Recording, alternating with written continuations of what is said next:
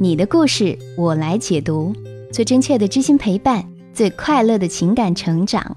我是小资，就是那个读懂你的人。我知你心，每周一晚播出，安眠心语每晚陪伴着你。你的心声和故事，欢迎发送到微信公众号“小资我知你心”，姿态万千的“资”哦。节目的文稿和配乐也可以在上面查找到。今天和你说的这个故事。也许你不曾体会过，甚至在心里会鄙视，表示无法理解，但它就是真实的存在过。我们来聊聊被包养过那个女生的心路历程。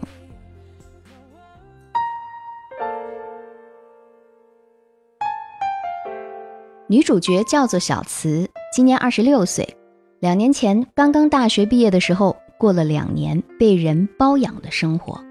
当然，情妇不是天生的。毕业的时候，小慈也没想过这种事儿会发生在自己身上。毕业离开学校之前，小慈就在找工作了。由于专业学的一般，又没有其他技能，投了很多简历，也面试了十多家公司。不是公司嫌他能力差，就是他嫌公司待遇不好，工作环境不好，吃不了苦，也受不了委屈，犯了大部分年轻人眼高手低的毛病。两个月下来，工作没有着落，手里的钱倒是折腾的差不多了，也不好意思再跟父母要钱。没办法，最后小慈随便找了一份发传单的兼职，决定先干两天解决吃饭的问题，再继续找工作。很凑巧，发传单的第一天，小慈就遇到了陆先生，一副文质彬彬的样子。从小慈身边走过去，又走了回来，很有礼貌地接过小慈手里的传单，向小慈问路。发个传单还被这么温柔地对待，让小慈有些受宠若惊。第二天，同样的地点，小慈又在这里偶遇了陆先生。下午三点，正是太阳最毒辣的时候，小慈正拿着传单百无聊赖。陆先生突然出现，给他递了一瓶水，然后陪着他一起发传单聊天。不知不觉就过了两三个小时，陆先生说：“一起吃个饭吧，反正我们都没事儿，也是感谢你昨天帮我指路。”小慈想了想，答应了。毕竟陆先生人这么温和，还能替自己省一顿饭钱。接着。陆先生就开车带小慈去了一家豪华餐厅，帮小慈移凳子，依照小慈的口味点菜，帮小慈倒饮料，还开车送小慈回家，行为举止都非常的绅士，细节之处更是体贴入微。第二天小慈下班的时候，陆先生又来接小慈去吃饭，小慈很意外，心里暗暗警告自己，不要期待灰姑娘的故事。但是想到自己迷茫的未来，小慈又忍不住抱有幻想，希望陆先生能够拉自己一把。这次去了西餐厅，两个人聊得也很开心。走出餐厅的时候，陆先生轻轻地搂住了小慈的腰，小慈顿时心里很吃惊，但也没有拒绝，心想出来混总是要还的，何况面对的还是一个事业有成、风度翩翩的男人。之后每天下班，陆先生都会来接小慈吃饭，然后去江边看灯、散步，或者开车兜风。浪漫的氛围包围着小慈，让他有种幸福的眩晕感。有一次，陆先生过生日，邀请小慈来自己家。整个室内装修是请了设计师专门设计，还有钟点工定期打扫，很豪华，很干净。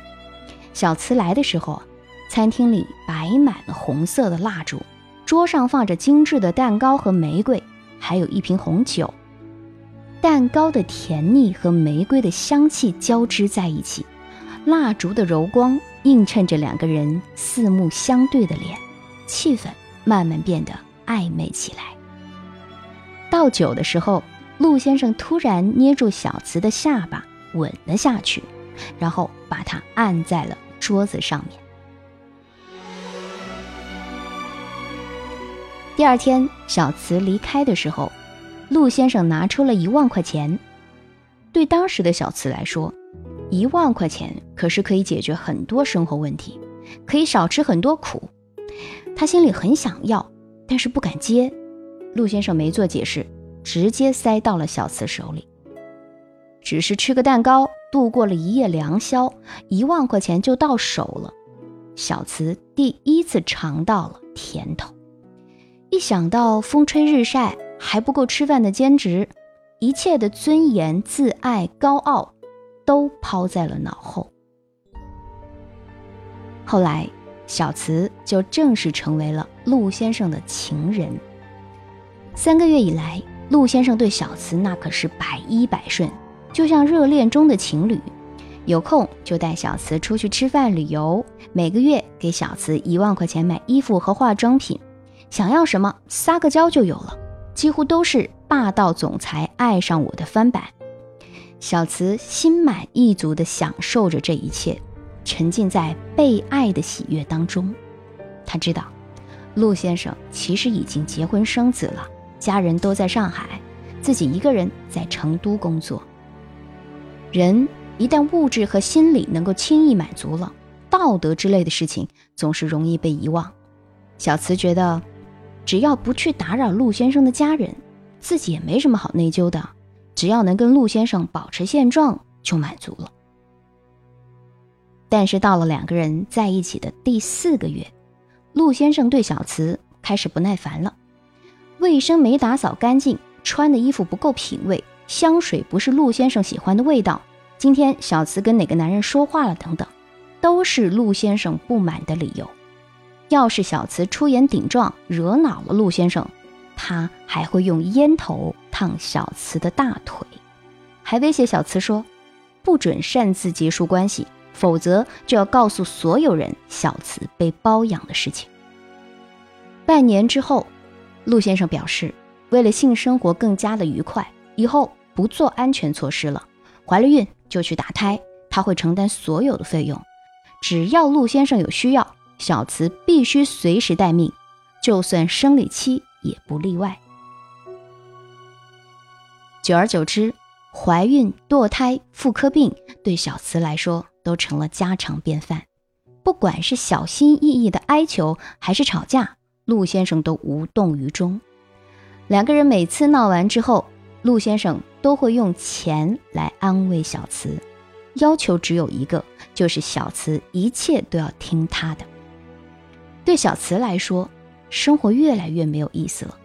两个人之间除了床地之间的纠缠和金钱上的交换，已经没有其他的话题了。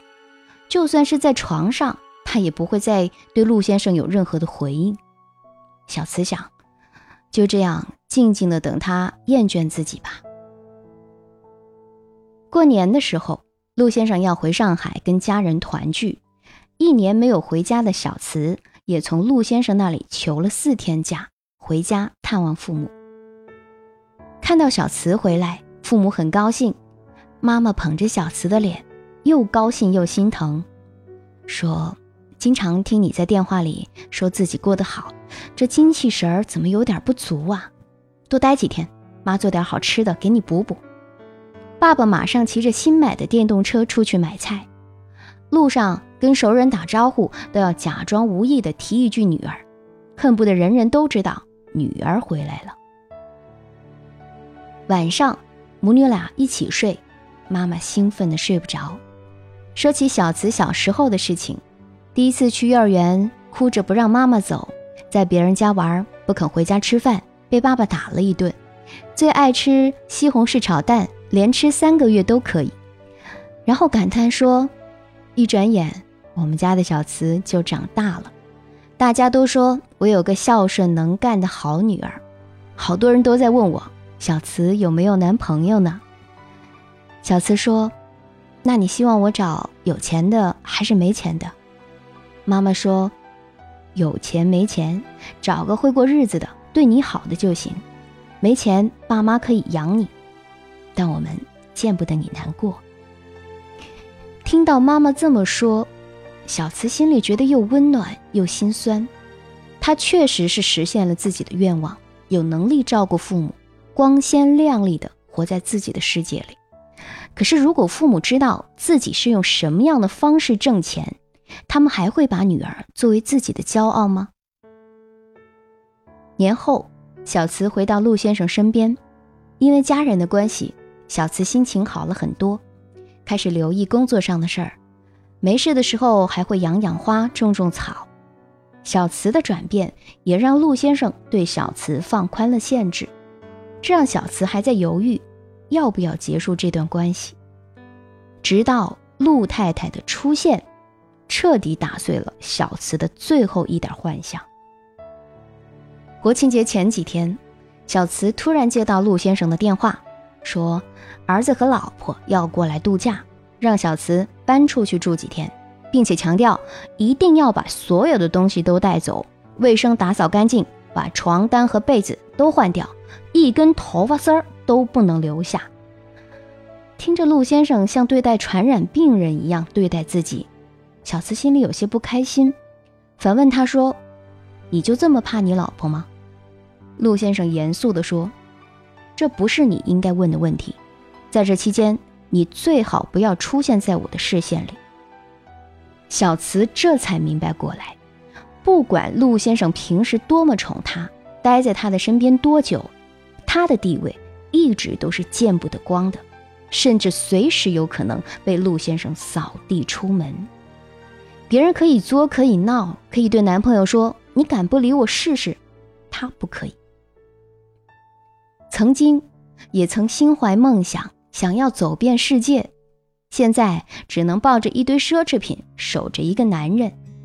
曾经也鄙视过被包养的情妇，觉得他们肤浅又可怜。现在变成了自己鄙视的那种人。特别怀念读书的时候那些简单单纯的小日子。小慈问我：“小资，我还能回到过去？”简单的自己吗？想说却还没说的还很多。咱这是因为想写成歌，让人轻轻的唱着，淡淡的记着，就算终于忘了，也值了。说不定我一生涓滴一念，侥幸汇成河，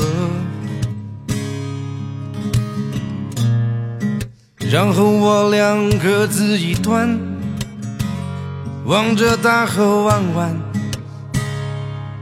终于敢放胆，嬉皮笑脸面对人生的难。也许我们从未成熟，还没能晓得，就快要老了。尽管心里活着的还是那个年轻人。因为不安而我想对小慈说，人生其实一直都把握在你自己的手里，怎么活都是你自己的选择，你当然有重新选择的权利。白岩松说过：“不能一边被裹挟，一边怨时代。”今天之所以把小慈的经历告诉大家，也是希望给那些和小慈有着同样经历和处境的女孩子们一点小小的警示。不管你现在是跃跃欲试，还是已经在做了，不妨好好思考一下，你自己想要的到底是什么？想想最爱我们的人是谁？自己的行为对他们又会有什么样的影响？年轻和美貌可以是你的资本，可千万不要当做唯一的资本呢。到达同一个目的地，其实路有很多条，睁大眼睛，好好选择。那么问题来了，请问你对包养这件事儿怎么看？欢迎在节目下方留言。说出你的看法。接下来互动时间到。